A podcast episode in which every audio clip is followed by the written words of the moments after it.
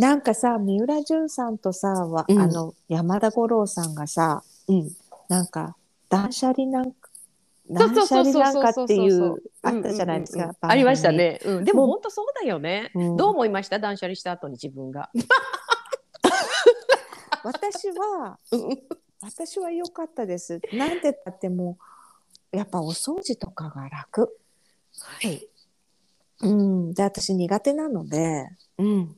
もう楽です。っていうかそんな私でも断捨離したとこに入ってないですよ。まだまだたくさんあると思あ、そうですか。う、うん、だってあのそれこそあのほらミニマリストの男性私たちがフォローしてる、うん。あの人のお家とかなんだかわからない紙とかないもの。私 あのね、私昨日ね、引っ越しのものを、あの、うん。もう元に戻そうと思って、うん。あの瓶をね、うん。パカッと開けたらね。これ私持っていくつもりだったのっていうようななんだかわかんない、うん。コストコのリコールおもちゃのリコールレターみたいの出てきて捨てました。本当にだからやっぱりねちゃんとや捨てたと思ってもうん。絶対入ってるよねそういうなんだかわかんない。いやそうそう。でやっぱり気合が入ってるそういうミニマリストの人とかははい。ああいうなんか電化製品の取説とかあるじゃないですか、うんうんうんうんああいうのとかもうデジタルみたいだもんね。そうでしょうね今時ね。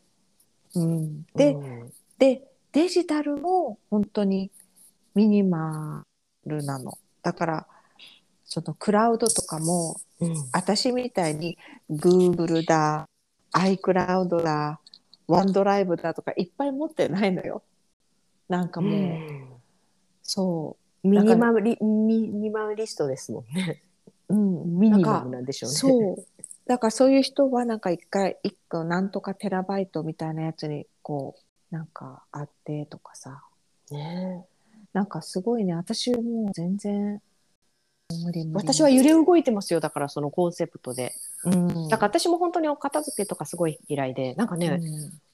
中学生かな高校生かな大学生かないつか忘れましたけど家庭科かなんかの時間にうん。お部屋のベッド自分のベッドルームかなんかのあのデザインうん。レイアウトをやったことがあってはい。もうその時からやってましたもんね。床に物は置かないっていう。なんかねもう掃除機との戦いが始まってたんですよすでに。やはり。子供時代から。なんかもうその掃除機かけてこうイライラするじゃないですか。はいはい。物とか床にあったりとかするとうん。一回一回ピックアップしてうん。掃除機かけなきゃな。だからそれをできるだけスマートにするためには床に物を置かないっていうようなコンセプトをなんかすごいあのに気づいてたらですよ私。すごいそれでいやいやもうでね結局掃除機このこの毎回毎回掃除機との戦いは本当にやっていて、で今回ついにダイソンにたどり着けたから、きっと私の掃除機との戦いは終わると思ってたんですよ。うん。でそのダイソンに買う前にもなんならあの吉見さんにご紹介いただいたアフロのミニマリストの方の、あのあの本にすごいもうあの感銘を受けてもうはい。ほうき使ってましたから私ほうきと雑巾で結構やってたんですけど、うん。でもやっぱりっていうことで結局そのもうあのキングオブだあのバキュームクリーナーと言われている言ってないですけど、ダイソンを買ってきてね、でも結局私全然嬉しくなかったんですよやっぱうるさいしあー。なんだかんだで。でねもうね最近もしばらくずっと使ってなかったの。はい。ほうほうきとちりとりでやってたんですよ、うんうん。でもやっぱりね細かいほこりがやっぱすっごい溜まっちゃって。そうだよね。それで掃除機やっぱ最近またかけ久しぶりにかけたんですけど、うん。でも本当に基本的にはすごいあの見えるゴミは全部塵はもうすべて拾っててちあのうんうん。ほうん。まあそんな感じなんですけどだから私今ね最後にダイソンと思ってたんだけど、まだ忘れてたのが、うん。あのルンバだったんですそうなんです。もうルンバがねよ。私も最近ほんとこの1ヶ月ぐらいですよ。やっとルンバ。また10年素晴らしい。10, 10年なんで選手の。10年使ってなかったの？やっぱりね子供ちっちゃい時はなんかもうああいうレゴとかあとなんかなんかこう組み立てたりするじゃないですか。積み木でなんか作ってあったりとか、ね。いうプラレール系とか、うん。あ、そっか。だからなかなかかけられなかったんですけど、やっぱ引っかかるものが多いと一回一回染まっちゃうんですか？うん、あとね壊したりうん。吸い込んだりいろいろあるなるほど。ででもやもうなんかやっぱり自分が散歩したりなんか外に出かけてる間にやっぱうるさいんですよルンバめっちゃ。うるさいんだ。うん、だからね、ね。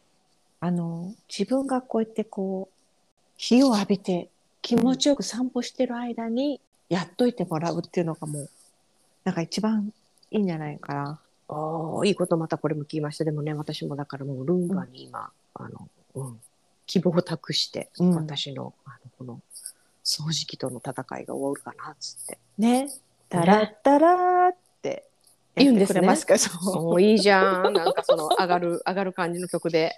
まあ今のはどうかわかんないけどね私の結構古いから。うん。うん。そうなんですよ。本当人類はもうね、あの、テクノロジーが発展してね、もうね、掃除機なんかでなんか戦ってる場合じゃないんですよ、多分もう、もはや。うんうんだからね、ルンバですね。